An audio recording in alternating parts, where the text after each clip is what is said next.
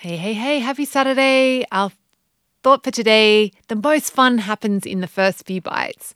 The most fun happens in the first few bites. And the thing is, this is really true. The most deliciousness, your senses are at their most heightened. You get the most pleasure in those first few bites of anything. And then as you like move on as, as your senses get used to it and then your brain knows that the, whatever you're eating is safe it starts looking for new things to sense. So it really is true it's how our senses work and use this thought to your advantage of when you get to that oh you know this is so good i want to keep eating even though you know you've you had enough just remind yourself like i've had the most pleasure from this and actually if i put it away and have it again later i'm actually going to get more pleasure from it later because my senses will have like will be it'll be new and fresh again to my senses so i will get that um, that amazing like uh, deliciousness.